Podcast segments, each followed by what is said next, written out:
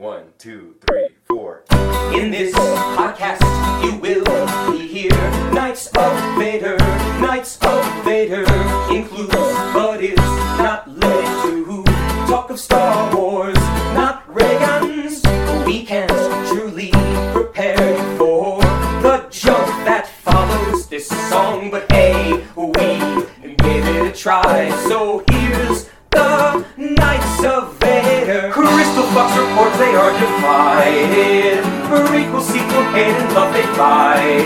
I know that we are just musicians hired, and their time is up. So here's the Knights of Vader. Impressive. Most impressive. A big thank you to Ansperiority Complex for providing our theme song. It is November 15th, 2018, and we're talking Defending Return of the Jedi. My name is Zach Weber, and tonight I am joined by the one and only Zenger. Oh, I'm afraid the deflector shield will be quite operational when your friends arrive.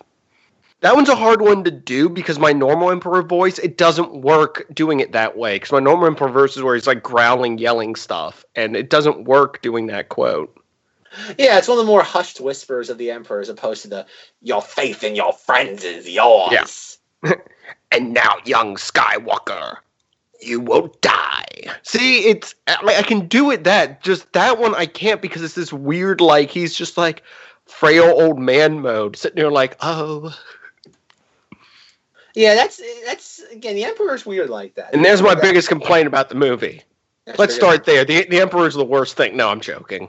Emperor's the greatest thing about this movie. As time I- goes on, that's he's the gem of this movie. By the way, I just want to throw it out there just so the um, audience can get behind me on this. I want to do a Robot Chicken episode or just do a few of them because those are long overdue to force you to watch them and to force me to just squeal with glee at the fact that they are amazing. At one point, I think I think that's on a list somewhere. I have that on one of my many list of episodes to do.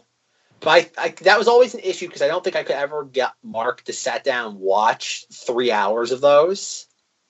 So we could do that now. Yeah. that's de- that's definitely something that we could do because I think uh, obviously Zenger doesn't need to be forced to do that. Nope. and I, and I have them all. So no, that's that's definitely doable. How we would break it down, I, I can't imagine doing three episodes for one for each epi- each like what special is that what it was called? I was Special? gonna say like like a like a best of maybe. I don't know. It's Yeah, it's hard yeah, to do because it's like I feel like if we did a best of, there'd be a part two, part three, part four thing to that. Just always revisit it. Just keep going back to it once every like three months, quarterly, Like- the quarterly robot chicken special. Yeah. But that is a topic for another day. So Today, actually. See, Zenger's blindsiding me. Forget about that returning the Jedi nonsense. We're going right into Robot Chicken. Uh, but no, when this episode comes out, the week will be Thanksgiving. And before we get Eat into your topic- turkey. Yes, eat your turkey. Eat your Darth Vader and Yoda. Have they made Star Wars themed turkey dinners yet? Have they? I don't know. Is there like a like I would imagine there's a kid cuisine meal that's Thanksgiving themed and maybe has like I don't know Darth Vader. The best like thing ever? pie. Maybe we can only hope that. Well, there's got to be someone who's made like a Darth Vader pumpkin pie at some point. That has to exist. I believe it. So, but with that being said, though, it's Thanksgiving. Uh, it's a time of year when families come together and you interact with people you don't usually see. You say what you're thankful for, and this might be a little played out. And if you've heard the uh, Cinemati's episode that's coming out the exact same day as this, you'll hear the very cynical, jaded version of this. But I like to say thank you to all of our listeners. The podcast in the last year has grown leaps and bounds ever since that pesky Last Jedi movie. Uh, I, I couldn't believe how fast this podcast has grown. We actually have more than one listener now. Uh, even though, even though I have to say goodbye to my favorite joke of all time of don't disenfranchise the listener. I'm just Uh, still gonna try.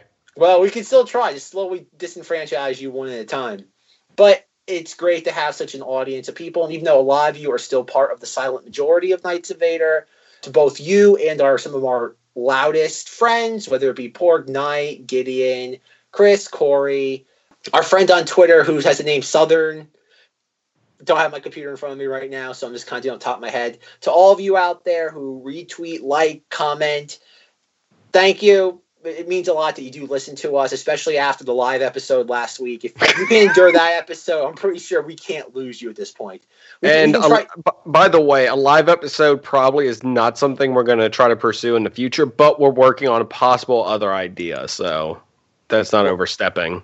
Well, well, folks, I'm gonna let you in on a little secret. Um, I've been planning like a live trivia episode where the Knights of Vader guys do trivia live, and you can engage too. But Oh, Zenger God. doesn't. Zenger doesn't know that yet, so he's in for a surprise in the next couple of months. Oh, Jesus Christ. that is coming, and I've been uh, trying to work, try to go. Rob and I from Cinemati's have been trying to figure out the logistics of that, and after spending many weeks trying to figure it out, we still haven't really cracked it yet.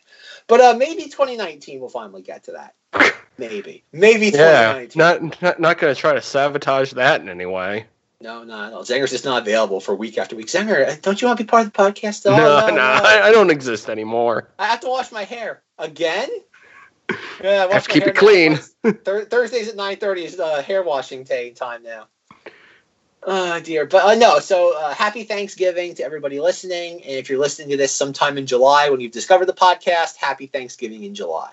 Eat some turkey, have some pumpkin pie. Chances are you'll be able to find turkey and pumpkin pie somewhere, no matter what time you're listening to this. But good luck finding that uh, pumpkin spice latte. Oh yes, no pumpkin spice latte in July. But What's the good news is there will still be Christmas stuff available at your local stores Exactly, they'll be putting away the the Halloween stuff, and you'll be already. Yes, already, already. in July. Yes, uh, Christmas in July is actually a real thing now. But hey, who's who's counting the months? Uh, but that aside, though, tonight today's episode is defending Return of the Jedi. It's the 35th anniversary of Return of the Jedi. You wouldn't know it because nobody's really talking about it.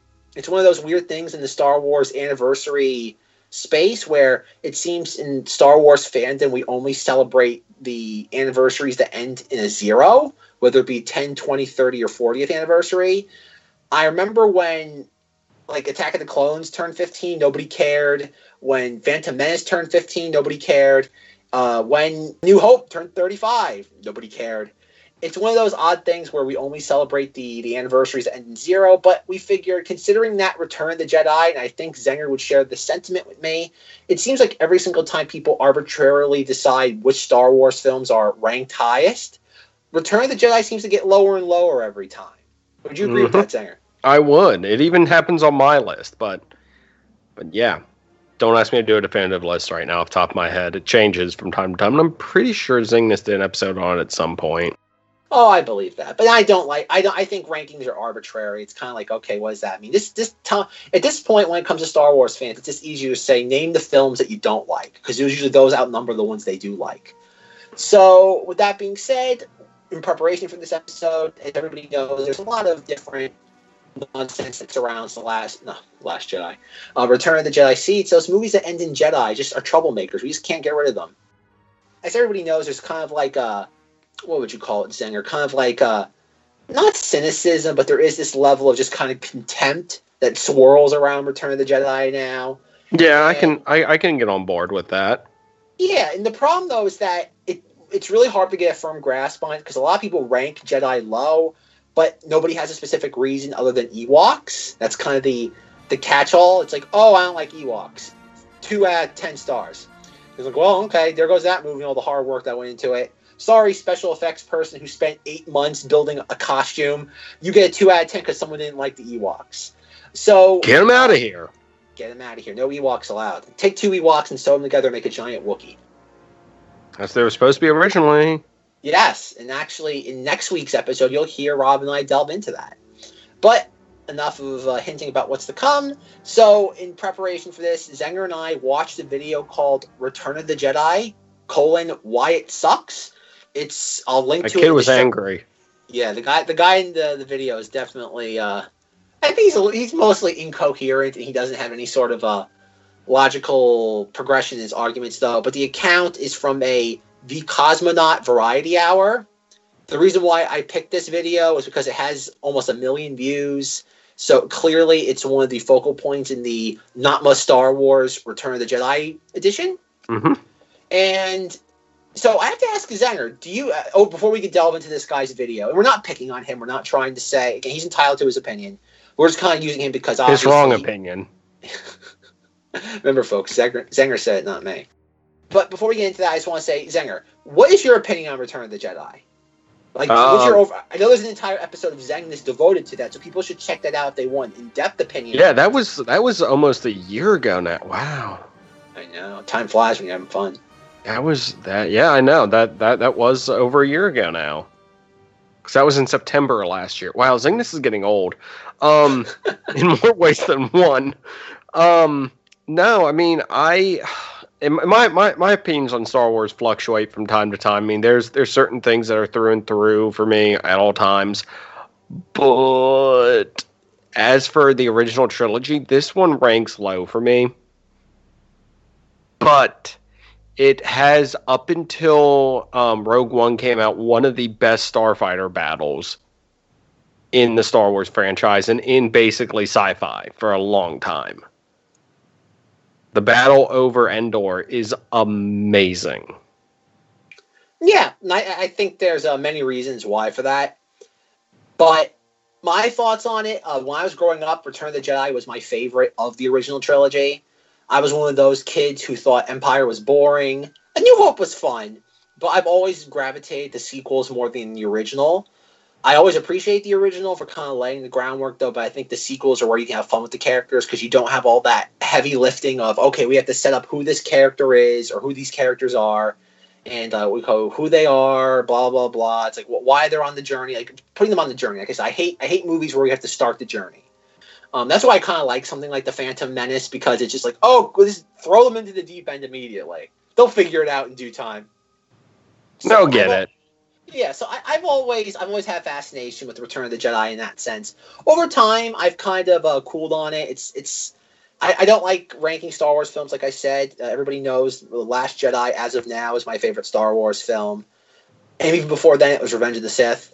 I know at one point I kind of flirted with Rogue One being my favorite, and I still love that film, but I think that film has a very weak second act. And the first act, first act is really good, but the second act really slows that film down. But Return of the Jedi, the more and more I watch it, I find it a very peculiar film because it starts off really strong, which is one of the uh, major talking points of this guy's video. I don't know what we're, we're going to call him. There, do you have a name for this guy in the video? Do you have a cute little name for him? Angry Star Wars nerd. Zenger, Come on, that that that title describes most of the fan base at this point. Too soon? Okay. Um, no, it's not not specific enough. We need like a specific number, like angry Star Wars fan, two million six hundred ninety five thousand two hundred eight. That'll work. Angry Star Wars fan, one one three eight. Yes, yes, there we go. See, folks, we're clever. By the way, for a quick um for a quick aside, and I, I know this this is just gonna have Zach banging his head against the wall. I'm currently playing a campaign in Dungeon in D and D right now, and um, since my character is familiar with the enemy, it keeps on popping up that my character is the one that has to talk to them, and every time we're we're caught like trying to free people because we're in their base, and every time I respond with, "Oh, we're um here to do a cell block transfer from to one one two eight. Every single time, it that that is always the first words out of my mouth, and then I have to roll for deception. Nerd! at this point, I think I should have like, like a a soundboard on my computer. Every time he does one of these, just push the the Simpsons nerd Yeah, clip. I, I feel like I've worn that clip out at this point. The amount of times I use it. I just I, I'm just really proud of myself for for that. I, I continuously use that joke every single time. It's yeah yeah we need to transfer this prisoner to cell block one one three eight, and I just stare blankly until they're like whatever, just move on. And that's coming saying- from my DM, who's like, "This is dumb. This is this, this is this is dumb for this being dumb." And and when you say DM, you mean Dungeon Master, not direct message, right? Yes, See, you got to clarify that for the kids these days, Zenger. I, I'm I'm very proud you knew that. That's, that's people are gonna be so confused when you hear when they hear you say you're sliding into your DMs, and they think like, oh, he's sliding into the DMs. No, he's sliding into the Dungeon Master. yes. It was That's not a currently podcast, not not not very happy with me. Can we go back? Can we go back to Return of the Jedi? Nah. okay, We, sure. we, we, we- I think we should have a little sound effect for every time Zenger puts us on a tangent. Diddle-loo, diddle-loo, uh, diddle-loo. What what's the name of the Zenger that leans back in the chair? Uh, was it executive? Oh, the um, no, no, no, no. Yeah, yeah. Board boardroom zinger, boardroom Zenger. pitch- We need pitchman zinger. pitchman Zenger. We need like a, a music cue, like a slide whistle for every time Zenger like we slide down the tangent, something like that. Uh, anyway, though, Return of the Jedi. Uh, one of the complaints that I think this in this video, this guy, it's twenty minute long video. You probably don't need to watch it. It's very Uh, angry. Yeah, he's very angry. He's very flustered. It's like like every Star Wars fan. I think it's interesting in all these like Star Wars YouTube videos, and I think this was made before the Last Jedi was out, so there's no ranting and raving about that. Yeah, May 2017. So there's no ranting about the Last Jedi. He he, he was waiting for it. Th- th- This was his build up to that point. I wonder if this guy made a video on the Last Jedi. It's worth seeing. It- that- that- It's funny that that film has become a great litmus test for whether someone's whether the mindset of that particular Star Wars fan. But he says one of the points he makes in this video is that Return of the Jedi is a boring movie. You could say that's pretty much his thesis of the entire video is that Jedi. Who is a this guy? Go movie. find him. I want to talk to him. By the way, if anyone can find him, I'd love to have him on the show. Absolutely not. Okay. Absolutely not. No, we're, we're taking. We're not. We're not picking. Uh, basically, uh, singling him out. We're just using him because obviously, uh, clearly, with almost two million or with almost one million views, clearly his message is resonating with people. So there must be some fans out there that share his thoughts, or even worse, they're just adopting his thoughts without thinking for themselves. Think for yourselves, people. Yes, please. Do, do not just consume opinions. Uh, uh, But, let them except for ours. Except for ours. No, no, no. I've, I've gone on record before telling people not to listen to me at all. It's like it's like just just digest. That's a good idea, though. Yes, just just digest what I have to say and then make up your own opinion. Please do not adopt my opinion. I am a jerk. Uh, chances are I'm wrong most of the time. Do not listen to me.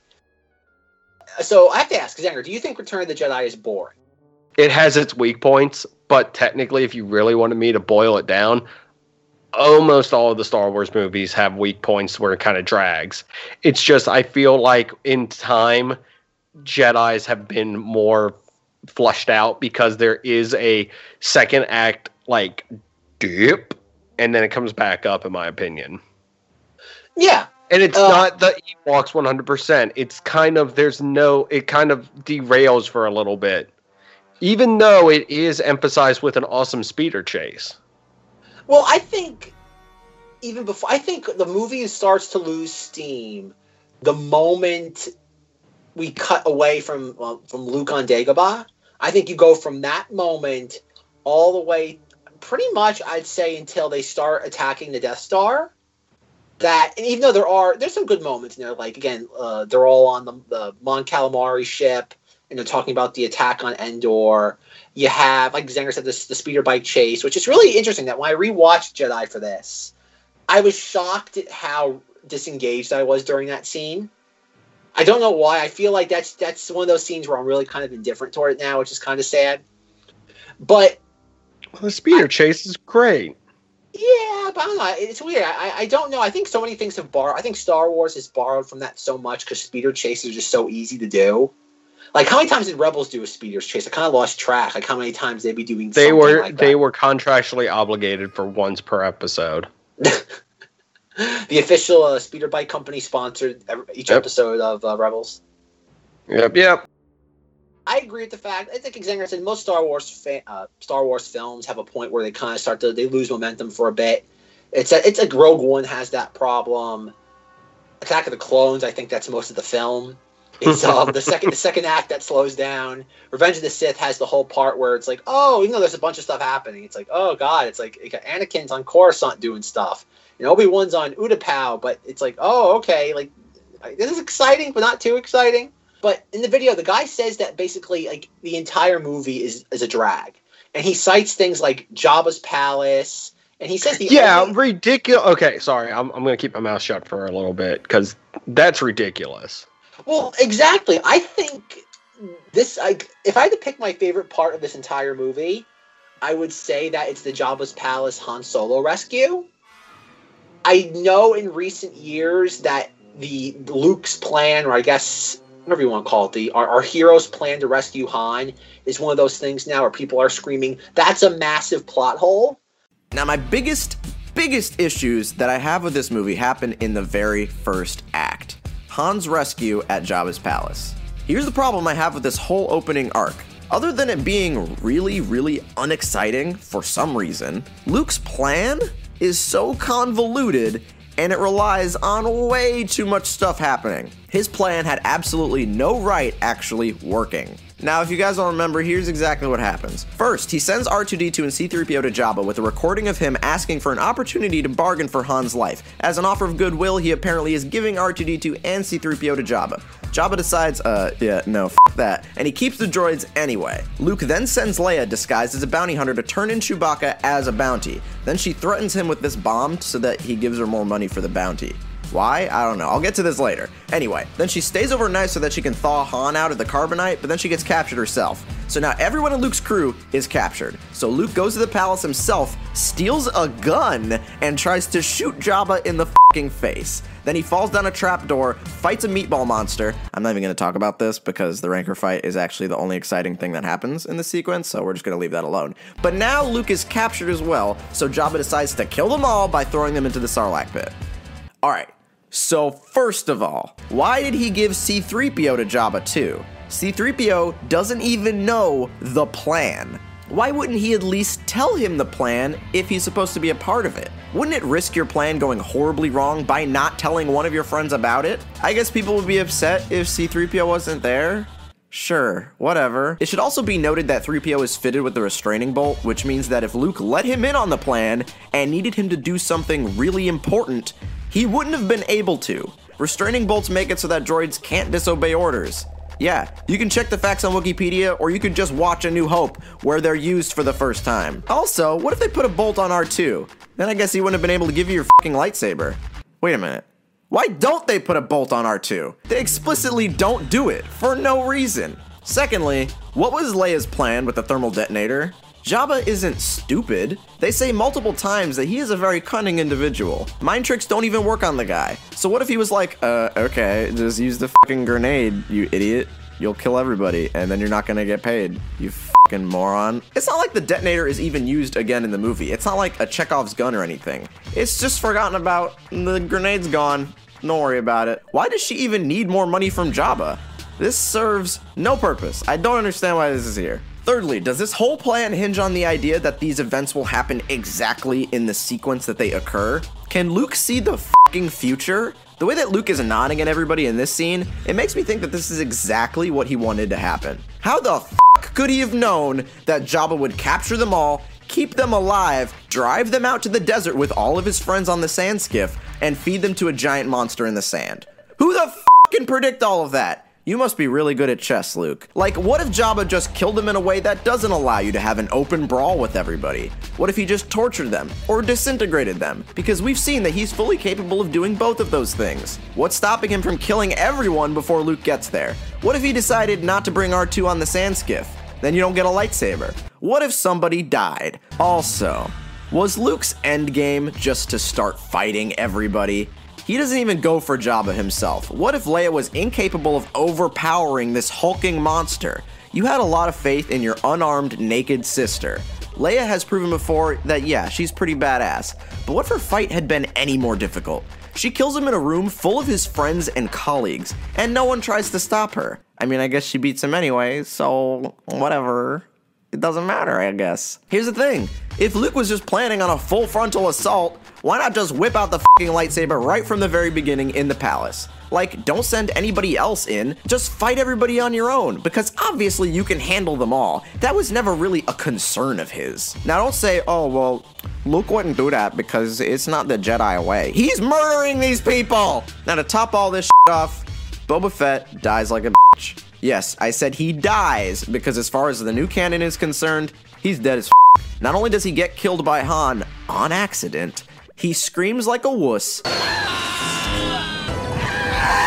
and then gets eaten by a horrifying hentai monster that burps cartoonishly afterwards. How embarrassing. In the last movie, there's a really cool scene where Boba gets the jump on Luke. Luke is like sneaking around Cloud City when BAM! Boba Fett out of fucking nowhere. But it's not out of nowhere. In the previous shot, if you look in the background, you can see when Luke unholsters his blaster, Boba hears him and turns his head. He was ready for his ass. He is fully prepared. But none of that coolness is present in this movie. So that's the first third of the movie. And aside from some cool stuff, it pretty much sucked. I know. I Is forget- it? Well, okay, I'm gonna lay this out real quick because I know there's a guy. There, there was a entertainment blogger or, or, or entertainment journalist, movie blogger. I think his name is Mike Ryan. He's he's worked pretty much at all the film blogs, or I, I don't think he's ever worked for one of the trades. But I think he wrote an article for Vox or one of those other kind of just disposable, glorified gossip sites or just glorified internet sites. And he did an article something titled like luke's plan for rescuing han makes no sense. I know a couple years ago or whenever he wrote that that was a huge like in the star wars community. That got shared a lot and it's like, uh, like i think he had some like, it got some ridiculous amount of like retweets and stuff and his like like his it was clever again clever marketing but it was like if somebody can explain uh if you if you can explain luke's plan in return of the jedi then you then something something you're not a real Star Wars fan. It was, it was some gimmick like that. It's like if you can explain it, then you you're just making things up or you're an apologist. And this guy in the video does that to a certain extent, where he's like, "Oh, what what was Luke's plan in rescuing Han?" And he goes through all these points. It's like I, I don't know about you guys, and again, it's like it's a movie. It's up to interpretation by anybody uh, any way they want even when that stupid article was shared, like I mentioned, I never understood how people couldn't understand Luke's uh, rescue plan. The whole point of that is that Luke is trying, okay, or at least my interpretation of it is Luke's trying to get all the players, as in his friends, into Jabba's palace in inconspicuous ways. Again, he gets R2 and C3PO in there, even though C3PO really doesn't do anything. Um, I Uh, first, se- he gets Lando in there, technically, well, yeah, but we don't see that though. but it's assumed. Well, it's assumed he's there because we see him in the uh, the costume, in the Tobias Beckett costume. Yeah. Take that for you, solo solo fan. See, now Zenger made a solo solo joke. I remember I did those all during uh, June. R2 has to get in there, obviously, to get Luke to smuggle in Luke's lightsaber. 3PO is there, I guess, because he has to be because he's the main character, but he also convincingly sells the illusion of it all. The reason why Leia comes in as a bounty hunter. I don't think C3PO knows that he's supposed to go there. No, he doesn't. But he sells the illusion of the fact this is all real because he's not like he he he. Because he it's really know. happening to him. Yeah, so where R two obviously knows the plan, three PO doesn't. The reason why Leia's in there in the in the disguise and Chewbacca is that it gets Chewbacca is away in there. So when Han is eventually rescued from Carbonite and imprisoned, there'll be somebody to tell Han Solo the plan. Because everybody remembers in the film when Han Solo is is thrown into the uh, cell, it's Chewie who's there basically waiting for him. And it's obviously has a little bickering with Chewie. He's like Jedi Knight. Like I'm just out of it for a little while. Everyone starts having delusions of grandeur. So Chewie basically briefs Han Solo on the plan, and then Leia gets captured. And guess what? Luke probably knew, or at least understood what was going on with Jabba. That if a pretty woman was captured by this giant criminal space slug, he'd probably make her a uh, a, a slave pet, or, or obviously put her in a uh, a stripper costume and make her parade around. And so, guess what? That would put Leia in close proximity to Jabba. So, if something were to happen, or when the plan does go off, she'd be right there to kind of cause chaos right in the in Jabba's immediate circle. And then, once uh, Luke shows up, the reason why Luke calls causes the disruption that he does, whether he by the reason why he doesn't just because in the video the guy's like, why doesn't Luke just take out his lightsaber and just start swinging it and killing everybody? And it's like, well, a there's no. Again, keep in mind, folks, this is a movie. You do want some creative flourish. We just don't want Friday the Thirteenth, but instead of Jason, it's Luke Skywalker with a lightsaber. The whole point of Luke doing this is again, Luke has to be captured as well because once Jabba has Luke, Han, and Chewie in his thing or in his grasp, he can't. It's not going to be fun. Again, think about Jabba is a uh, what's the word? Uh, over the top crime lord. He's not just going to take these guys out back and shoot them. He has to make it embellish their deaths. So he brings them to the Sarlacc. Sorry, I, I just I just want that to happen now that way. Just have a Star Wars movie where people taken out back and shot. Yeah, that, that that that's what happens instead. Like Luke's like, "Oh, I've got him right where I want him," and then he's like, "Yeah, just take him out back and shoot. What? What? Wait, what? I You imagine don't wanna- probably contingency for that. You don't want to do this to us, Jabba? Nah. This isn't the ex- this isn't the execution you planned. The whole point of also the Sarlacc pit is that guess what? When think about it, before all this, this is all taking place in Jabba's palace. And now, by having them all go to the Sarlacc pit, you're putting Jabba on the sail barge, which isn't very big, with a couple of skiffs of henchmen and whatnot. So when Luke's plan does initiate, guess what? Half their reinf- half of Jabba's goons and guards are gone because they're back at the palace. So it, it creates an easy way for the plan to go off, and Jabba basically it cuts off any sort of reinforcements Jabba might have. And then while this is going on, considering that we have the the the great musical sting of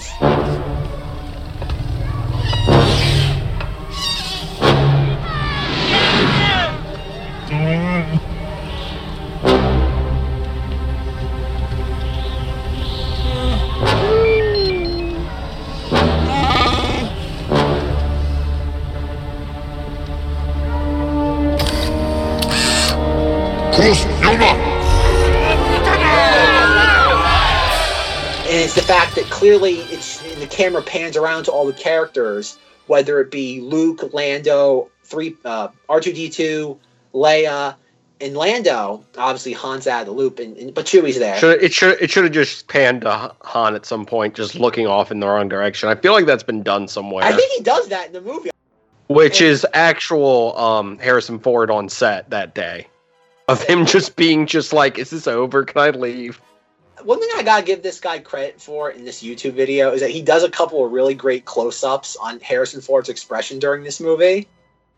There were some really priceless re- like reaction shots of Harrison Ford like during certain scenes. Like I, I, I think I know I think we joked about it in the holiday special episode where we're like you can tell the exact moment when Harrison Ford stopped caring about Star Wars. I think you can definitely see it in this too, where Harrison Ford just royally gave up the whole thing with the Jabba's um, palace thing, though, is that think about it, when the plan goes off without, or before they even get to the Sarlacc pit, when Han and Luke are talking, Luke says to him, "Just stay close to Lando." So clearly, this isn't just an improvised plan. There is something there. There, there's machinations there as to what Luke's trying to accomplish from all this. But the thing that always kind of baffles me, and maybe this is probably not exclusive to the guy who made this video, but a larger problem with YouTube. But this guy made a 20 minute long video called Why Return of the Jedi Sucks. Edited together, it probably took at least a couple hours to do. Yet he doesn't understand or he can't even piece together the fundamentals of this of what's going on here. And I can't like were certain things like I've complained in the past about like Midnight's Edge or Grace Randolph, where they'll just either uh, outright embellish or even lie about certain things for for views and clicks. A guy like this, like the points that he's making, and like Zenger said, he's very hostile and angry. I don't think this is being done. It's not hyperbole for the sake of uh, entertainment value. I think it's hyperbole because he's ignorant.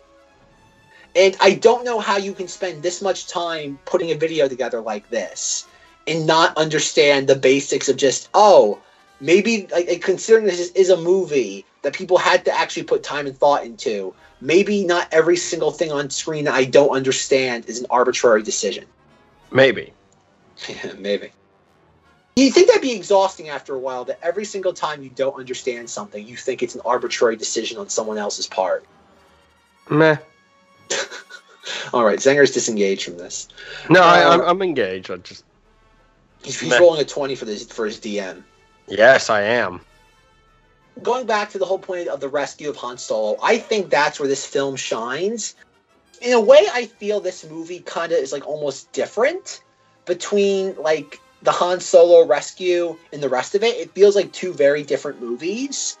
in that once we see Luke go off the Dagobah and we see that the Falcon's going off to rendezvous with the fleet, it's like, oh, this is like like it feels like okay, the movie is making a very serious left turn from what it was originally starting as. And clearly, obviously, they had to rescue Han Solo because you need to get him back. I know they they put him in carbonite because they didn't know what Harrison Ford was going to do. Like if he was going to come back, because I think he only signed on for two films with the first one. It feels like somebody wrote had, had a draft of the script initially, and through rewrites we got the- By um, by the way, by don't, doesn't know what to do. They meant he's trying to land his plane on the lot. We've all seen what happens when he tries to land a plane anywhere. By the way, just as a side note, if there was a terrible accident involving him in between the time that this was recorded and when it was released, I apologize for the bad timing of that statement. Zenger, who had a rougher landing? Han Solo, Alden Ehrenreich in Solo during the Kessel Run, or Harrison Ford on the golf course? Well, when he when Harrison Ford landed, did he scream out four as he crashed? if that's the case, then I'm sorry, he's good. Oh, clever, Zenger. That was clever. Thank Uh, you. f- five comedy points. yes. Uh, uh, so. So, but like I said, with, with like, so Zenger, what are your thoughts on the beginning? Like, do you like is it hard to understand Luke's plan this movie, or is this just a narrative to attack Return of the Jedi? Um. Okay. All right. We're gonna play a little game here. Who has the more convoluted plan? Does Luke Skywalker or does Emperor Palpatine through the entire trilogy, a prequel trilogy? Is that supposed to be all all his like perfect plan of what he's doing? Allegedly. Allegedly. Is is that everything that's happening in that movie is all going according to his like ultimate plan? I am sorry. I call bullcrap on that before I call bullcrap on the other one. I'm just throwing that out there.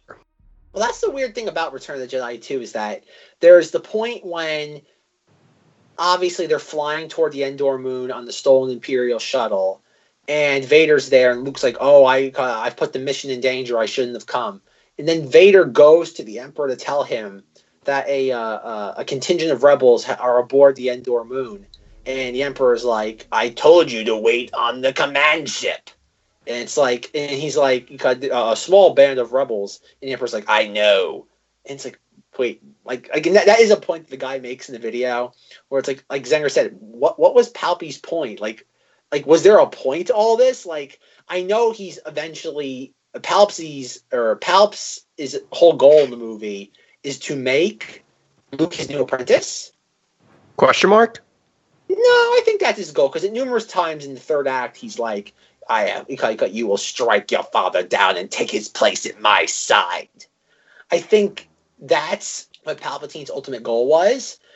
Ironically, they have not made that a. a I don't know, Zenger. You read the comics. Has, has Palpatine ever made that into a thing, like in any of the recent comics? Um, it's made very clear to Vader that he's um kind of a placeholder for the Emperor. That the Emperor wants somebody who's more that Vader's a flawed pupil of his. And that basically he keeps Oh. Vader around as because Vader's killed off people in the comics that the Emperor's shown favor towards because he's like, uh no, I'm not gonna compete with this person. Hmm. Okay, that's that's interesting. I didn't know that. Yep. We might do another another uh, episode, like maybe once they release like the. I think the isn't the Vader comic coming to an end soon. Sure.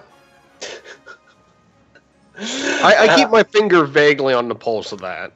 all right because I know, like I, I, I run over and check to make sure it's not dead, and then promptly wander away. well because I know I was because I really wanted to read that though, but I don't believe in spending like five dollars an issue. Like I, I think that's ridiculous for maybe like twelve pages of, of story. It sounds about right. Yeah, the, the, the prices of Marvel comics. And so, I'm, but I know they're going to release it in the collection. I know within a couple of months, those collections go from like twenty five dollars to about thirteen or so. So I, I really want to pick one, like pick those up once that it's finished its run, because there are a lot of stuff in there about like this kind of the the, the inner turmoil of the empire during its early days. Oh, it's it's very interesting. Yeah, it's definitely got some That's interesting artwork too. Because I know I've seen the picture of like Vader coming out of the water, things Yeah. like that. Uh, but no, that's interesting, Zenger. I did not know that the fact that Vader's essentially a tem- uh, temporary placeholder for Palpatine. Yeah, him getting lit on fire was not part of the plan. Just saying. Palpatine did not see that coming. Nope. I have not foreseen that. So Zenger, so you basically you think that Return of the Jedi Luke is not that off. Like it's not it's not like a convoluted Inception level plan. I I now want it explained in the same way like uh, Ocean's 12 is done, to where it's got like the music going over it, and he's explained to everyone all the moves they have to make and all this crazy crap they have to do. All right, here's how we begin. First task reconnaissance. I want to know everything that's going on in all three casinos, from the rotation of the dealers to the path of every cash card. I want to know everything about every guard, every watcher, anyone with a security Man, pass. this girl Charmaine. I want to know where they're from, what their nicknames are, how they take their coffee. She's a dancer at the Crazy Horse too. She's putting her way through medical school.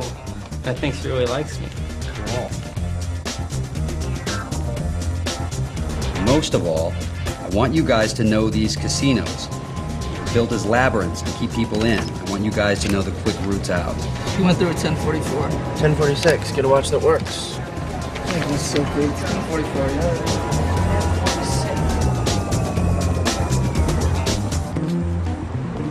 Second task, power. On the night of the fight, we're gonna throw the switch on Sin City. Basher, it's your show. You want broke, blind, or bedlam? How about all three? Right, it's done. So after they rescue Han Solo, and You okay? I'm just gonna say this. You gotta suspend some disbelief. If you went through every movie and pointed out like how this plan worked, and I agree. I feel like he was just setting up people in the in there to have. Yeah, like I think that's what it is. Like if you're gonna pull a con job like that against a criminal gangster, you gotta have people on the inside. A lot of them too. Especially when you have a bunch of bounty hunters and things like that. Because I know if you look in Jabba's palace, uh, That's all it is. Well, yeah, you have like, but like even Dengar's there. You can see Dengar in the background, and yet a lot of these bounty hunters aren't there. The only one I think that is there beyond just henchmen is Boba Fett, and we all know what happens to him.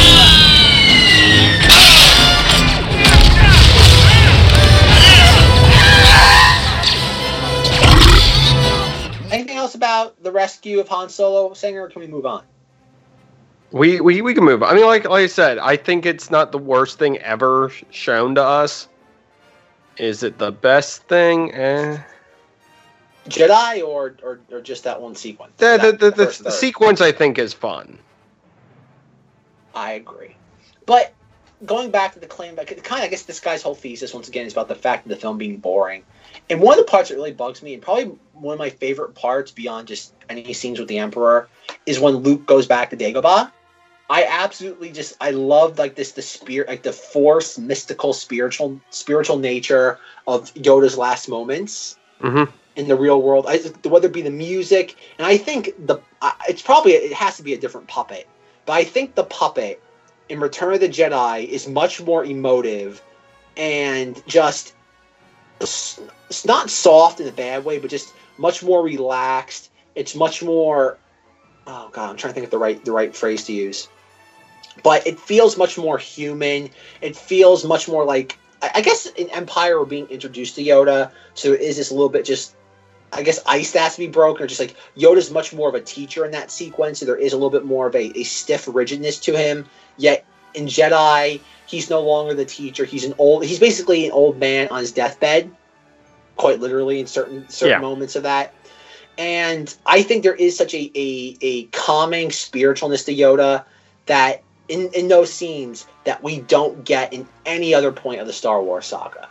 Where you really get the spiritual nature of the Force that you only get brief glimpses of throughout the entire Star Wars saga.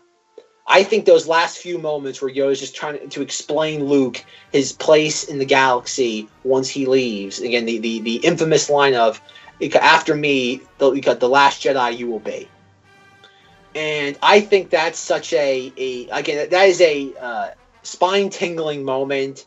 And I think even like now, considering where we are with the Last Jedi, in that considering that Luke was even beyond that ended up being the last Jedi because even though even though obviously we all know Luke's comments at the end of the last Jedi it's the idea of Luke is the end of the Jedi order in the sense of what we know it today. Because whatever Rey decides to do episode 9 even though it's going to be uh, the, the Jedi order of Luke in the Yoda era will bedrock it it will be something new and I think there is this kind of just like this this gravitas. I guess that's the correct term. There is this gravitas in those scenes on Dagobah that really you don't get any other time in Star Wars. And in a way, it almost doesn't fit in with the rest of the film. I wish the rest of the film had that same level of gravitas because even like when they're they're doing the stuff on Endor and the attack on the second Death Star, I don't get that like that feeling like, like you you lose that spirituality, and maybe that's maybe just the power of Dagobah as a planet in the Star Wars universe, whether it be an Empire, Jedi, or the Clone Wars, the final season, or I don't know the Lost Missions. Now that we have Clone Wars saved, I feel that maybe that is exclusive to Dagobah. That's that's a very spiritually rich planet, and maybe that's how it translates to film. But even though even then, a little bit of that is lost when Obi Wan shows up because I'm not sure if like Alec Guinness was like constipated that day when they filmed that though, but he just does not look happy to be there. Like that seems like an actor that was contractually obligated to be in that scene because it's just like it. it, it you look at the Obi Wan from A New Hope, and even though Obi Wan's very briefly in Empire, like there is a just like a, a oh god, just a like bitterness to Obi Wan in his scenes in Jedi like it's not this. Like it's You're telling me I have to do what? Where did I sign on the contract for that? Uh huh. Uh huh. Bull. Oh man, we're gonna have to bleep that. we're not on the Christian server anymore, so maybe not. Even when we you look at like it's, I think it's, I've always been fascinated by that sequence in in Jedi that I guess it's assumed unless I don't think there's any comics that take place between Empire and Jedi. I don't think there's any media that takes place between those yet. And you'd think Luke well, would be a little what? There's the whole um Shadows of the Empire, but that's not canon now. The point I'm trying to make is that think about it. Luke interacts with a Force ghost in Empire with Obi Wan, just slightly, because Obi Wan just kind of off in the distance and Luke doesn't seem to be bothered by this. Think about it, in Jedi, he he sits, which I know it's kind of a meme at this point, but it's the fact that like when Obi Wan sits down the log and someone's like, "Wow, apparently Force ghosts get tired," and Luke's never seemed to be. It's not bother. I guess bothered's not the really the right term, but it's like Luke's never been intrigued by the fact that he's interacting with someone who just kind of disappeared before his eyes. Like that. Yep. That's that's never been a thing in Star Wars because I know that I, I, we all know that point from Revenge of the Sith where Yoda tells Obi Wan, I'll, "I'll teach you how to communicate with your old master." And Obi Wan has that moment where it's like you call Qui Gon, and it's like, "Oh, okay." Like there is some enthusiasm there where Luke's like, "Oh, I'm talking to a ghost. Whatever." it, it's like no big deal. I talk to ghosts all the time. And but what evs? What evs? Zenger, anything about that Dagobah sequence that you'd like to highlight? Or I, I, I liked it. I thought it was a nice kind of capper to the Empire scenes. So that kind of capped off a lot of stuff that was set up in the in Empire. Well, I, I think it's really even a touching moment, and, and, it's one of those moments you really don't notice until like you've watched Jedi a handful of times. Is that once again Yoda disappears, uh, fades, they can just fades into nothing. The blanket just kind of compresses downward, and we see Luke out like we see R two D two working on on his X wing, and we see Luke just kind of like go over the R two, and he looks at Yoda's little hut, and we slowly see the fire that was inside keeping the hut warm, and it slowly just extinguishes itself because it's just run out of whatever whatever Yoda was using for kindling. And it's like that that's such a sad moment. Like this this fire that was burning in this little hut in the middle of nowhere on this more or less couldn't toss any more younglings on it. Where did that? I mean, well, this got morbid real quick. Uh, Zenger took this entire like moment I'm trying to build up to about just like the sentimentality, and the fact that Yoda's like gone, and that just kind of shows like the the extinguished. Like think about it, Yoda was the last of the Jedi, and now that's gone. And, and, and Zenger makes a joke about throwing younglings on the fire. You could have said even Jawas. There was no Jawas to throw on the fire. Oh, wow. God. You happy now, Zenger? You undercooked. You know what, folks? You know what? It's, it's all a mess. It's all there's the sentimental the sentimentality's nonsense. Oh dear. Uh, but no, I, I, I've always like I, I really the more and more times I watch Jedi, that the whole Dagobah sequence is really one of my probably my favorite sequence in the entire film, and maybe even one of my favorite sequences in all of Star Wars. All of it. All of it. But there's one thing I was listening to as I rewatched it. I listened to the dialogue in that sequence, and maybe I can put it in here for everyone to hear it. Is that when Yoda said, like Luke makes the comment saying, like Master Yoda, you can't die, and Yoda says, "I'm not powerful enough for that." Soon will I rest. Yes. Forever sleep. Mm. Earned it I have. Master Yoda, you can't die. Strong am I with the Force, but not that strong. Considering that Episode Nine, and we all know the the outrage over Luke dying, could that be an end to bringing Luke back? Boo. No, no, I'm not. I'm not asking asking whether you like it. I'm asking. No, I'm I'm responding. Boo. Boo earns. Yes, boo boo earns. Boo earns. They're not saying boo. They're saying boo earns. Boo earns. I was saying boo earns. Smithers, are they booing me? Uh, no, they're saying Boo Earns. Boo Earns. Are you saying boo or boo earns? I was saying Boo Earns. Oh, you mole man. Zenger, like thoughts. Like that is a we know that like we heard from Palpatine in Revenge of the Sith, and then Yoda says it. I'm not powerful to do that. I'm not powerful enough, I mean. Is that the door open for bringing Luke back? And we all know JJ's gonna be a slave to Jedi. We know he it's just gonna be the template. They're gonna try to have that they're gonna try to have their cake and eat it too. Is that the door? Because guess what? They can go back and point to that and say, see, it was in the original trilogy, so we can use it. And that would be something that and, and I do want it on record too, that in that Legends of Luke Skywalker book that came out last December, and I highly urge all of you, go read that book if you want to understand Luke Skywalker. All right, I'll be right back. Yes, Zenger Zenger's going to his local Barnes Noble bookstore right now. And while he's there, it on Amazon. Oh no, people don't buy from Amazon. Don't buy books from a madman that has too much money. Please don't. Uh, uh, don't don't buy from Amazon. But that's You aside, heard it here first. Buy it from Amazon. absolutely not. Buy it from anywhere else but Amazon. You got got like a, a crackhead underneath the uh, overpass that's selling you Star Wars books. Buy it from him first. Chances are it'll be uh, it'll be a special edition somehow. But no, as I as I think about that book, that book might give us more of an insight into what Lucasfilm's idea for Luke Skywalker is, or at least what it was going into the Last Jedi. Because there are, I think, if you go back and listen to the episode, I did an entire episode on that reviewing that book. And if you go back, in what it's a bunch of short stories, and they're, they're really good. Most of them are really good. In one of the short stories, it talks about how Luke, like, something happens where Luke's inside like a, oh god, what, what was their name? Exogorths, space slugs. Yeah. Luke is trapped inside of one of those, and he's with somebody else. I forget some some researcher, and he him and the researcher. No, no, it was a female. Oh, What's the female version of Steve? Um, Stevie. Ashley? Uh, okay, let's roll with it. Um, he's in there with Ashley, whose name I have no idea, and they encounter like three beings in like encased in stone.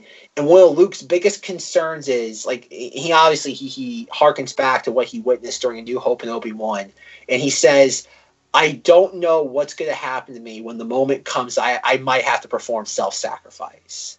And that's a like, he he's not sure if he could ever do that and considering that is that's what he does in the last jedi Then she's sitting there and she's like, Well, what are you saying? Oh, I ate the last bit of rations.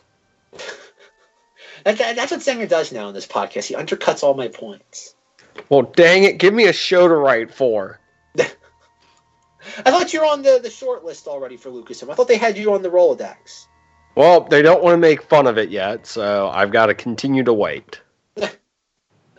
Until then, he'll be here undercutting all my points, folks. He's not going anywhere. Nope. And I think that's what Lucasfilm is going for with Luke. I think there is this, some sort of like existential dilemma that Luke has where he, he doesn't really want to do, again, uh, self sacrifice is something he has a hard time wrapping his head around. And I think considering his self sacrifice in The Last Jedi, who knows? I, I do think I wouldn't be surprised if they go with a resurrection. And looking at that line of dialogue from Jedi, it's definitely considering that there's like like look look at what happens like between Solo and Empire, where you have that one line of dialogue with C3PO to Han Solo saying, Sir, I don't know where your ship learned to communicate, but it has the most peculiar dialect. and considering that one line of dialogue is essentially a plot point in Solo, just putting that there, folks, putting it out there. But that- that's okay. This this is the other problem with Star Wars that I both that, that I really can't stand sometimes is the constant everything in Star Wars has to be a callback, has to be something. You cannot just say an arbitrary line anymore in the Star Wars universe. It's all connected, it's all going back to something. And sometimes, no offense, I love Star Wars, but I can't stand where every single thing has to be a reference or a callback. I don't think it's a callback, though. I think you made this point a few months ago. It's what would you call it? Reverse engineered seating. It's technically kind of retconning. It's it's it's retconning in the point of they're going back and making something that had no significance have significance. Exactly. They're, they're the reverse engineering, like you said. That's what they're doing. They're going back, and I think, and that's what it is. So when people, I think about when people watch these movies thirty years from now, and there's fifteen. Well, who knows? There might be only like ten Star Wars movies, and there's like sixteen TV series. We can only hope. Oh dear, but like I said, it's funny. After all the time me complaining about the fact that Disney might n- never stop making Star Wars films, it's kind of weird to think about the idea that maybe Disney just stops making Star Wars films and goes straight to TV. Like that's that's one of the weirdest things considering Where the money is. I guess it's just one of those things. Considering that Lucas had such a hard time doing live action Star Wars TV, and yet Disney's diving headfirst into it. Like, like I said, just one of those funny things that just tickles me the right way. But no, enough about Dagobah and Luke. I said my piece. Doors open for episode nine. So uh, basically, from here on out, it's everything's kind of Endor centric, right, Zenger? Yeah. Excluding the quick little thing on the many Bothans died to bring us this information. You get a look at Mon Mothma, who's apparently actually in charge of the rebellion, not Leia. Take that, Leia. Where was Mon Mothma during Hoth? Somewhere else. She was too valuable to to keep hidden there. I like to imagine she's in the same spot she was during the Battle of Yavin in that stupid from a certain point of view book, where she has like a little briefcase with like just a gun with one bullet, and it's like I have a plan all along for the se- to keep the, the flame of the rebellion alive. She's got a helpless droid there that she keeps pointing a gun at every now and then. well, oh yeah, see, like exactly, you had that one moment aboard the Mon Calamari uh, cruiser, and you have you have some cute little exchanges amongst the characters. Like that's one thing I wish we could have gotten a little bit more of in this movie is a little bit more interaction between Han, Leia, and Luke. Uh, I feel all their interaction together is kind of uh, it's there. Like it's definitely there a lot more than this in Empire, and clearly we didn't get any of that in Force Awakens. But I would have liked a little bit more just camaraderie. I feel like they share scenes together, but they're not like really interacting. Like they're there, they're rubbing shoulders, but they're not really engaged. They're with one another. physically on set together. Yeah, because like even if you think about like you have them in the uh, meeting on the Mon Calamari ca- like, cruiser, they're all there together, but like not until the very end does Luke show up, and then when they're on the Imperial shuttle, it's just Luke saying that like he's uncomfortable about being there. They're not really again interacting with each other. They're just kind of there, just saying things in each other's presences. And then you have the stuff aboard uh, on Endor, and you basically have one scene of them saying like like scouting the two scout troopers, and it goes into an action sequence. And that's and that's more or less kind of what it is. Then like there's like, like a couple moments here and there at the Ewok village, and it's like oh okay, it's like they're there, but and that's kind of the weird thing with this, where you start to see. That's another interesting thing about Return of the Jedi is that you start to see a lot of the problems that people didn't like about the prequels.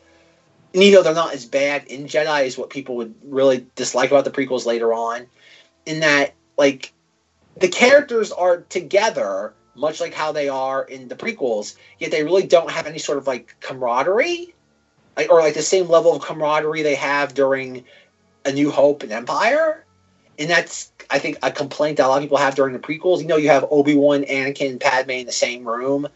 They, it feels like they, they really don't have any sort of chemistry amongst each other. They're, just, walking by each other, almost like saying stuff. They're, they're they're they're all acting, but they're not acting to each other. They're acting like they're they're all one man show or one woman show, just happen to be on the same set. Exactly. It's kind of like when you see like like a Photoshop job where it's like, oh, you see like all the people together in the same like picture or image, and it's like, oh wait, they weren't there. They're just kind of like assuming the other one will be there. They're kind of like reacting to something that they're imagining there instead of playing off what's actually physically there. Or like anyone acting opposite Nicolas Cage in a movie. Zenger, have you seen Mandy yet? No, I need do to. Why do I feel like this is gonna be like the new Mad Max Fury Road, where it's gonna be like five years from now? It's gonna be like the movies. That's coming up. That's coming up real soon. It's coming up hot and fast. It's it is it is um to to to give a hint. It's coming hot and fast for you people. It's coming Fast and Furious. Sure. Oh wait, yeah, that is technically a reference. Cars. They're similar, right? This because Yeah. has cars. And there, I've heard there's a chase. Ah, dear. So, I have nothing against the Ewoks. I've never had a problem with Ewoks, but I feel like the whole Ewok, like from the moment like Leia gets separated from them, and everything. I guess until they get, ca- I guess Han and Leia get like removed from the, I the just bunker. I don't know if the Ewoks serve a point, more or less, aside from to be a little bit of an extra army for them to have. I just feel like they're there for me. It's just like, oh, there's these things that somehow beat these stormtroopers, which continue to somehow exist, despite their best efforts to die at every turn. Stormtroopers are like copy paper out of business. It just seems like they're everywhere, and everyone just can't stand having them around. Zenger, where did you work where copy paper wasn't a good thing? No, I'm just saying, it just seems like it's everywhere. I'd say like stormtroopers are kind of like paper dolls. Those are all over businesses? I don't know where you've worked then, that's weird. oh, Zenger. In the sense of like they're like just kind of like they're there for set decoration. Oh, sorry, I, I miss. Sorry, what I should have said was they go through stormtroopers like they go through copy paper. There we go. There's the better oh, quote. Oh, now that makes sense. I cannot tell you how many times I've hit, I've accidentally made ten copies of something I needed one of because I accidentally just hit print, didn't realize the person before me hit had ten. Gotcha. But I think the reason why you got Ewoks in this because I think everybody knows that George Lucas's original idea was to see Uh, I- for, I for wanted to have- the Wookiees. I wanted to have the Wookiees originally, but uh, it showed uh, through through the development of uh, Chewbacca, the the co-pilot of the Millennium Falcon. It was shown that they're very capable with the with the technology and whatnot. So that really interfered with my ideas I was coming up with. So I feel like in in if I ever do a prequel series, I want to um, have a have a race of people that um, live in the water. That that sounds interesting. What race lives in the water? The Mon Calamari? No, no, no, no. I want them to have like these big floppy ears. Oh wow! Oh, God, that was stupid on my part. Completely blocked out the Gungans, folks. Completely just blocked that out. That's what most people say about them, but they're they're my favorite thing I've ever done. Uh, Gunga. Yes. Uh, God, I can't believe that. That was a that was a novice mistake, folks. I apologize. I think the reason why you got Ewoks in this, Much like me directing episode one. Okay, one more time. The reason why you got Ewoks is that I think Lucas wanted Wookiees, but didn't want to pay for the full price of a Wookiee costume. So he was like, okay, how do I like if I can only afford fifty Wookiee costumes, if I cut them in half, I can make hundred of them. But I can't call them Wookiees, they're Ewoks now. Or or That's- Chewbacca's just like a, a like freak of nature in their culture. He's the real. He's the Bigfoot even in the the Ewoks. Yeah, and fun fact about that: um, when they were recording that stuff, they actually had to have people with like orange vests hanging out around, just so people weren't trying to shoot or hunt him, thinking he was Bigfoot. oh god. Uh, no, it's like I've never been too thrilled with the the Endor sequences. You know, I like some parts of it, but like Zenger said, I think the film really kind of kicks into high gear with uh, Lando's attack on the Death Star. I think that's uh like a, like, it's probably one of the best God practical special effects battles. God, no, ever. that it it it is like, and I mean Rogue One. Bare, like it, it, it is an up in the air thing because it was just so well done. It was so cool to see like star destroyers and stuff engaging in battle with other. Oh, it was. It's just. It, it's so cool. It's so cool. Yeah, and, and they're really at that time. There's nothing. There's really nothing else quite like it. Know, and, and also it feels like they're there. It feels like the ships are there, engaging with each other. Unlike another Star Wars movie where it just feels like it's just a ton of chaos going on and they're just somehow cruising through the thing like it's no big deal. That jab at Revenge of the Sith aside, Hey, I, I'm just saying, I don't mind Revenge of the Sith, but that whole space fight can't hold a candle to the, any of the other ones because it's just it's so busy. There's so much going on, and you got no time to even like register what you're seeing. I feel like in that movie. all right, Zenger, rank this. Rank the bat. Uh, this isn't really fair. Uh, well, we'll think about that later. Uh, well, probably wouldn't rank it high anyway. But so no, so the the getting at. space battles from the Star Wars movies. Yeah, because I wouldn't know. Would you count Attack of the Clones? I guess the Battle of Geonosis. I guess that's not really a space. It's not in more- space. It doesn't count. I guess the closest thing you could count from that is the asteroid field fight. Eh. But then in that case, then I'd have to include Empire's at asteroid field fight. Even though, for somehow, that actually makes a better point because it's one ship going up against, you know, three Star Destroyers at one time and somehow evades it. Yeah, that's cool. I, I can get behind that. But I think the thing that makes the Return of the Jedi Attack on the Second Death Star so unique too is that it's it's a massive starship battle. Yet, like Zenger said, like if you watch, like whether even like in Rogue One, everything is shiny. Like even the Star Destroyers, like just even though like it's it's better than Revenge of the Sith and Phantom Menace, but the ships all feel shiny, and yet in this everything feels not gritty because that's that term is overused at this point but everything kind of feels dull in the sense of it's like you don't have i don't know Sam, you get you, or you get my point? I feel like i'm not conveying it properly.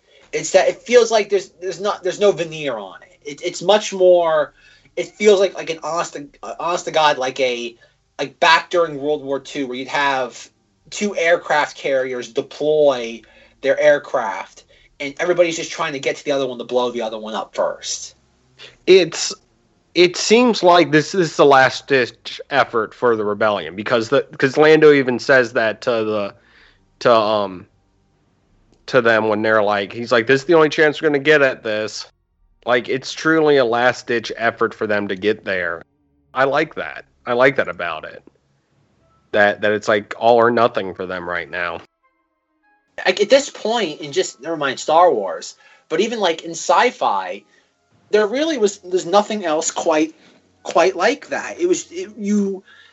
I'm trying to think. Was there? Like, I'm trying to think. Even the next time it would happen, where you would have another massive space battle in in, in a sci-fi movie, and I can't think of one. Like like what? I want to say um the Jedi? I want to say something something Battlestar Galactica. The remake or the original? I don't know, one of them. But even that, it's like like I'm trying to. The only one I can think of that comes close would be like what Independence Day. Yeah, that that that would do it. I think even after that, you really you don't get anything else again until probably what the Phantom Menace. You get another like like massive space battle. Mhm. I mean, and technically, Independence Day is in our atmosphere, but just for the sake of argument, uh, we're not going to split hairs. Yeah, like I said, I think that's uh, that's Uh, Starship Troopers sort of has one. There's ships in space and stuff, and there's stuff going on that revolves Yes. around. But yes, that's that's great special effects, but I'm thinking more in the guise of like a dog fight. yeah, not. You really want me to bring this one up? What? Technically, Lost in Space has something. Oh, really? Yeah, you've never seen the Lost in Space movie? No. Well, then then let's move on from this discussion immediately. All right. Uh, I can't contribute to that, so I'm not even gonna try. Don't don't go watch it. I'll, I'll do you a favor. It's awful. Go watch the new one on Netflix. Don't watch the one with Joey Tribbiani from um the Friends show. Zenger, what do you okay, like? Ewoks aside, what do you think of the whole moment on like when Han's trying to blow up the uh the shield on Endor? Like, like what do you think of that? whole? Not the Ewoks. failing, What?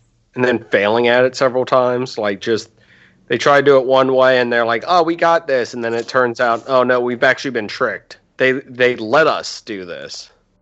Yeah, basically, like, but like the whole sense of just like that entire thing where they get in there, like you said, they they're expecting them, and it's when Wicket it, Wicket kind of like starts everything off to like help with the Ewoks, but then you have the whole thing where like Han and Leia are by the door, and they're trying to get the door open by like Han's trying to hotwire it, and Leia's covering him, like. That's a certain moment where I'd love to see a little bit more bickering back and forth amongst the characters. Like something like you could very easily just uh plug in like like some dialogue that's like a new hope where they're like arguing in the detention block yeah it's much more it feels like the dialogue's very utilitarian like it's not meant there to help f- the characters flourish it's the dialogue's just there because oh they need to be saying something here it'd be weird if they said like there was all just silence and just shooting each other for shooting at stormtroopers for five minutes the actors are there,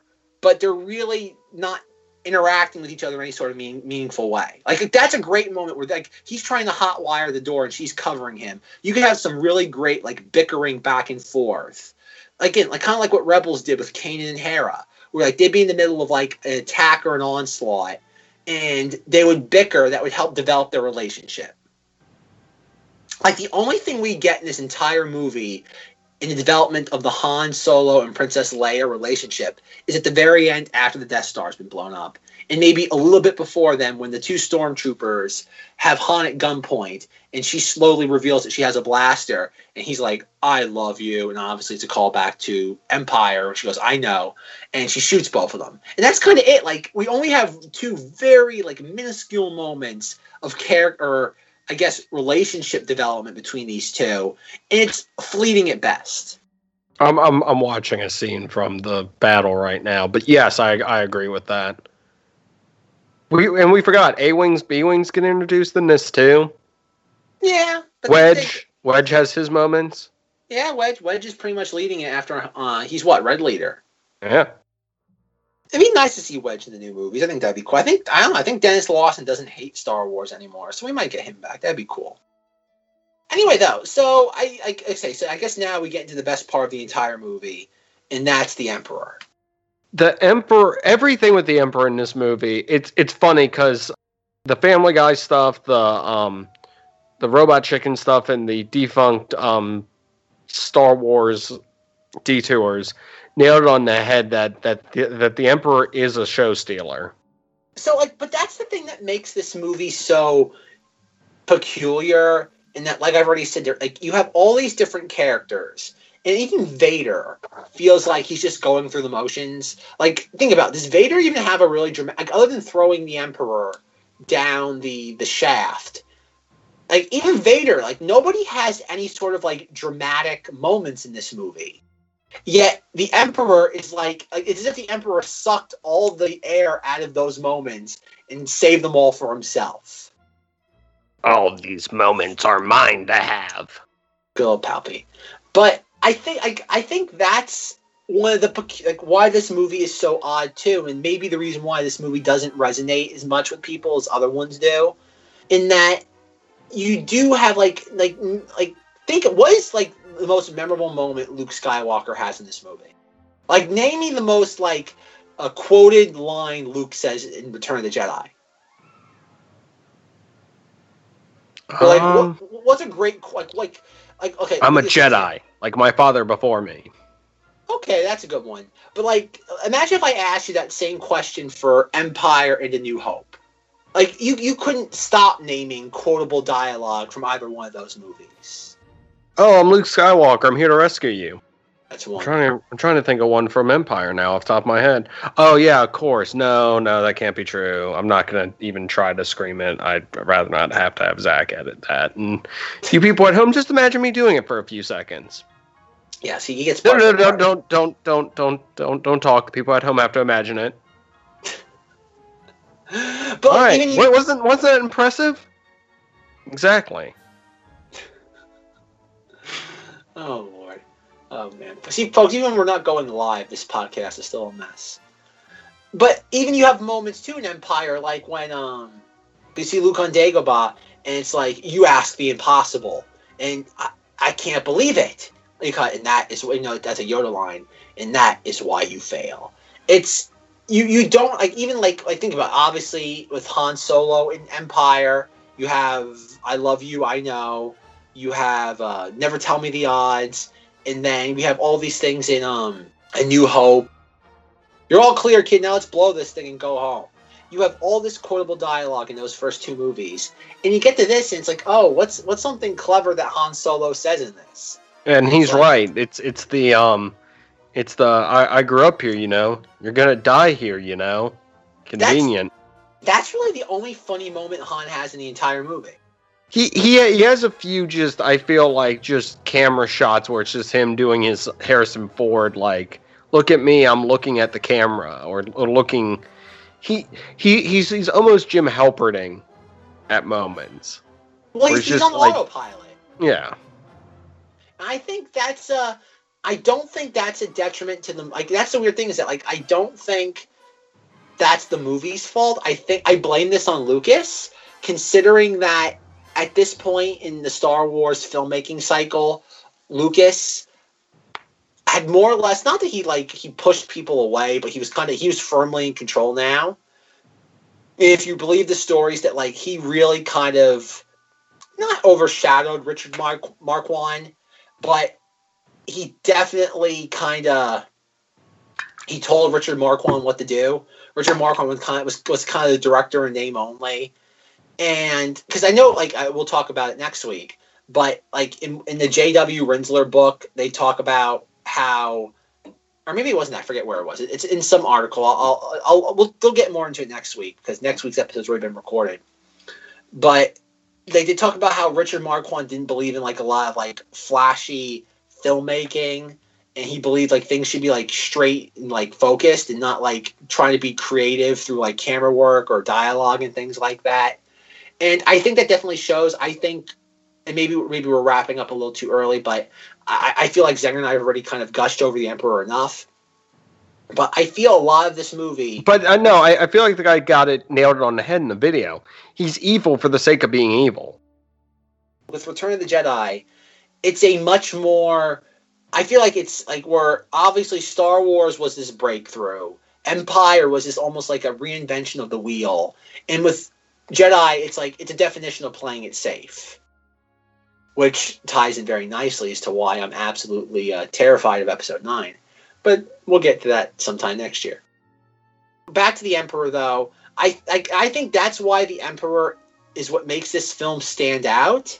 And I think it's weird that this film isn't solely like like when we, when people think of Jedi, they think of Jabba, they think of all the thing like Ewoks, and I think like when I think of Jedi, I think of the Emperor because the Emperor true like I forget forget the special editions, but you really didn't get a good Man, you know it would be an this movie. easy easy um 501st to do?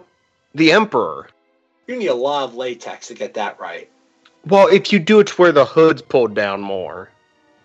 Yeah, but you still gotta have latex makeup though. Like you're gonna do You can just wipe right. your face a little bit. I don't think the I'm I'm just saying in, in in the okay, I'm gonna look that up now. All right, somebody page Force Ghost Jim. We have a 501st question.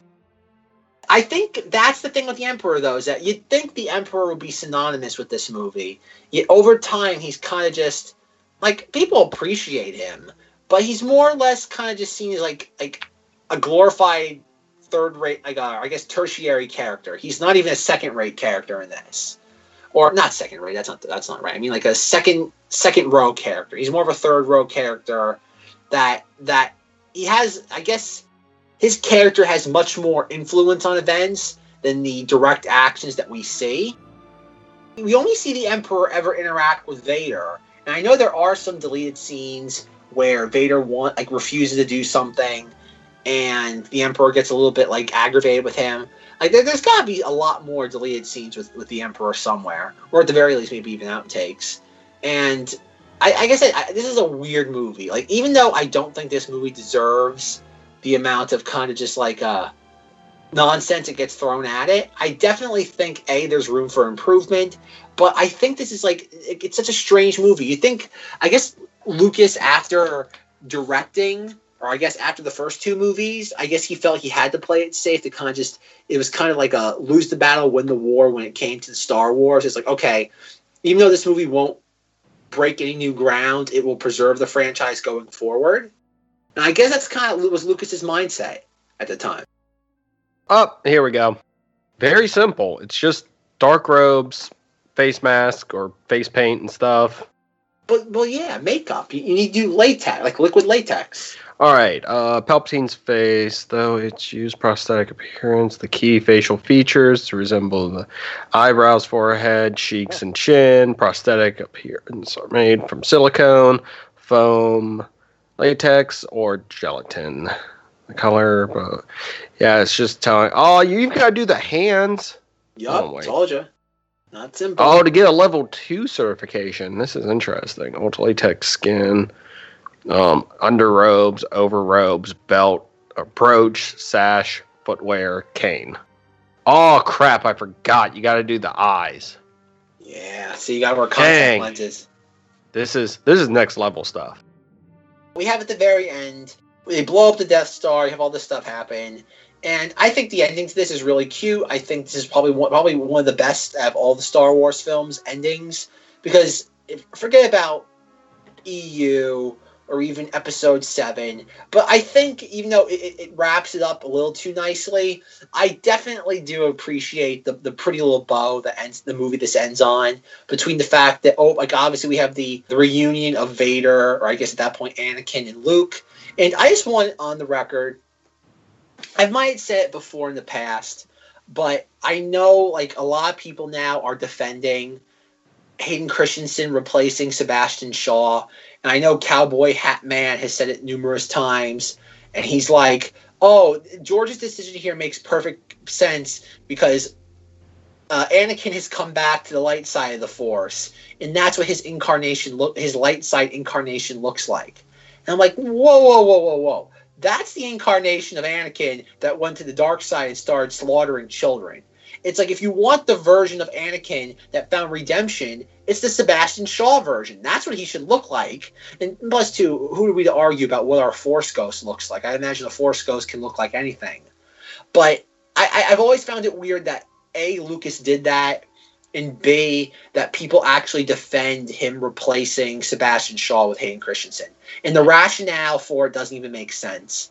So, but but again, to each his own. But it's it's it's a dumb rationale because why would the incarnation of I think about it? If you were a person that murdered children as like a guy in your early twenties, and then as like a fifty something year old man, you find salvation. Why would you want the incarnation that murdered child being the one that you you show your son? Like, and plus, your son wouldn't even wouldn't even recognize you. It's just again, I, I know why Lucas did it was for continuity's sake, but not my cup of tea. That's not really what Return of the Jedi was in its initial run, and uh, that's like I, I think I have all the special edition changes. I think Return of the Jedi has the most egregious updates, but that's uh that's a topic for another day. And for the record, Yub Nub is a much better song than this generic music they have during the special editions. And like I said, I really love that kind of just like the, the little campfire they have in the celebration on Endor. It's like considering how uh, A New Hope gives us that really kind of just regal royal ceremony at the end after blowing up the Death Star. I think like a little get together like this, like under the moonlight, and you have a couple fires going, and it's a very uh, uh, indigenous peoples celebration with the Ewoks. I think that's a nice way. Like, that's one thing I think this movie doesn't get a lot of credit for is that considering this was the final film in the Star Wars saga at the time, and that it was the the vanquishment of evil between the Emperor, Darth Vader, the Death Star again. They could have really gone over the top in this sort of like ending ceremony, much like kind of happens in Phantom Menace. And I think it doesn't get the due in how toned down and low key it is the celebration ceremony. It might end. I know a lot of people don't like that it ends so fast. Like, oh, quick, we go from uh, uh, the Emperor's dead to Vader's dead to Death Star to to celebration. Cue credits. And even though that is a little bit rushed, I think once you've built, like Zenger said, like during that attack on Endor sequence, you've built up so much momentum. You kind of have to like uh, uh, coast like really well, fast. then then, ending. then you have the um the Lord of the Rings ending issue where the movie just doesn't end at, at a certain after a certain point. It just keeps going. yeah, like, like, that's that's one thing. Not about, that that's wrong, but it's like I just can't see Star Wars having that happen to where it would have gone on for another like thirty minutes. It just wouldn't make sense. It'd be like get over it. Well, Lucas tried to try to do that with the special editions because we see like they're celebrating on Coruscant. That doesn't bother me because it's not drawing out like for no apparent reason stuff. But but why do you need to see all these different planets celebrating? It's like the Death Star is destroyed, and the Ewok celebration does all the heavy lifting it needs to for that scene, for those for, for the ending of the movie. You don't need to see everything else. Like, like, that's the thing about those. It's like uh, it's efficient storytelling to have the Ewok celebration. You don't need celebrations on every other planet. Less is more True. it's funny. A lot of these things that work in Jedi, the things that do work really well, are the things that that Lucas changed over time, which I think is just completely fascinating, considering that he did have almost like unanimous creative control over this film when it was getting made. Like it's one thing when Star Wars, the first one, was getting made, and like he didn't have a, like he didn't have as much money as he would have liked. He was under the, the gun from the studio. Then you have Empire, where once again he didn't have as much money uh, he would have liked. Like there's all these just pressures from trying to live up to the success of Star Wars. Yet it's the film that he had the most control over is the one that he somehow has meddled with the most. And I like again that's just another again nothing against the movie, but that's just part of the the the Kirk the quirky eccentric nature of George Lucas. It's he, he's a fascinating man, folks. We know for like we know Rian Johnson listens to this podcast, but we know for a fact George Lucas doesn't. But if anybody's neighbors with George, I have I have so much time on my hands right now of just coming up with the next great thing children will like. what would that be, Mr. Lucas?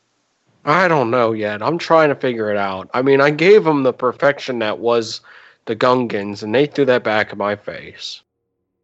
Now I must sit here and ponder what's next. As you stare into your uh, mall food court noodles, Yes, they look delicious. I wish I could eat them. you know what, folks? After we make our coffee mug, we have another suggestion for doing another Knights of Vader like uh, beverage container unit. We might, we Yeah, might sports stuff on it. drinks. Yes. And I think the next one that Zenger just Zenger made me think of is that we're gonna have Knights of Vader branded frozen dinners. We're gonna have George Lucas themed noodles that you bring to the food court and you eat very sadly as your wife gives a presentation in like Australia. Is that a, is that a real thing? Yeah, that's what he used. Like, you've seen that picture, right? Of him like in the food court reading the newspaper, like eating like food court noodles. Oh my Yeah. god! Hold on, hold on. I mean, can continue talking. I'm just saying. I'm looking it up. You didn't know about this? No. You had to have. This was a big thing a couple years ago. Oh, good. He's drinking a diet coke. That aspartame's gonna get to him. So what do you think about the picture? It's hilarious.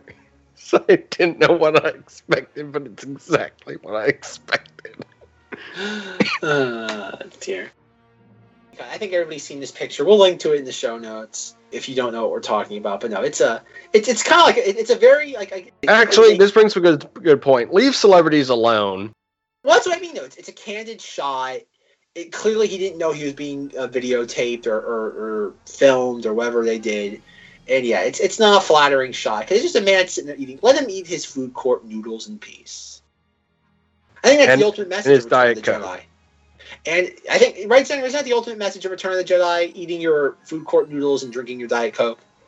What is that a lime? Why is there a lime on his tray? Did he put the lime in the Coke? Fascinating.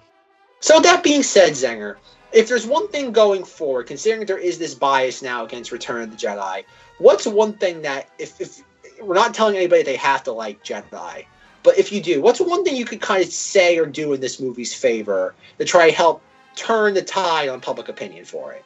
He's not even one thing- wearing shoes. Like, I mean, he's wearing shoes, but just good God, they they look like the same shoes he was wearing while filming the movies, the original ones. he's got old shoes. I don't know if are we allowed to dunk on a man that's just trying to eat his noodles, even though he's worth how many billions of dollars? Yes, that's the exact reason I'm allowed to. But leave him alone. Zenger, what's one thing someone could say on reversing the tide against the negativity on Jedi? Like, what's one thing that you like? If somebody says something bad about Jedi, what's something that you would you, uh, someone could say to It has one of the best Starfighter battles like ever. I kind of had Fight to pry me. that out of you, but Oh, you're being sarcastic. No, no, not really. I cause, 'cause I kind of had to pry that out of you because you're too busy watching George Lucas eat noodles. No, actually, I'm back to something else real quick. By the way, um, we forgot you could technically do Darth Sidious pre-scarring, but my face isn't old enough yet because it does say you cannot use a mask. Why don't you go as George Lucas eating noodles for Halloween next year? No, I, I want to join the 50. Oh my gosh, no, that's what I should do is 501st. Just go as George Lucas. Yeah, you can be you can be the George Lucas stormtrooper. I'm the, I'm the ultimate villain of the franchise. I wrote it. Boo, boo. I No. created Jar Jar. Gungas. That too. No, but like okay, to answer my own question because Zenger uh, clearly just kind of gave me the uh, the bite-sized version. Is that like I would tell people about Return of the Jedi? Is that yes, it, it's I would say objectively it's not as good as Star Wars or Empire, but I think there are some really great moments into. I think you have a great heist rescue caper in the first third of the film. Like Does it make said- sense? Does it all come together? Yes, it does. Sure. But I, I, I really want again. That's again the power of narrative. It's funny once a narrative gets started in Star Wars, it kind of takes on a life of its own. Like I'm fascinated by that. Once once somebody puts together like a really like uh, uh, concise like spiel or narrative, it's amazing how Star Wars fans just glom onto it, hook, line, and sinker. It's it's it's sickening in a way. Not saying all Star Wars fans, but the fact that like a lot of people just they they, they, they just take these these little bite sized sayings and just run with it. It's kind of like how Red Letter Media ended up the way it is. But going back to Jedi, I think the Yoda stuff is spectacular. Like Zenger said, the special effects are good, but th- that that comes and goes. Special effects, but I think the, the, the trifecta of Jedi is the rescue of Han Solo, the Yoda spirituality, and the Emperor. I think those three things alone help elevate this movie to a point where you really can't just crap on it because uh, it's it's not much Star Wars or just generic nitpicking because it doesn't have the lightsaber fight you wish it had. This one is a good lightsaber fight, isn't it? No, but I mean, no, it's not Luke and Vader on Bespin or Obi Wan and Anakin or anything like that. Like, I think there is a, a human human touch. Like I, I we kind of like I've kind of mentioned throughout the entire episode so far, but I think there is a, a human element that's missing. I think I think there's a sense of camaraderie that's in the first two films that's missing.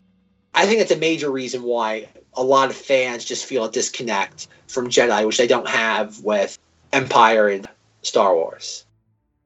Anything else, Zenger? Any, any other? Uh... No, I, like like I said, I mean, this isn't my favorite Star Wars movie, and I do agree. Like the more I'm thinking about it, when I was a kid, I did enjoy this one a lot more.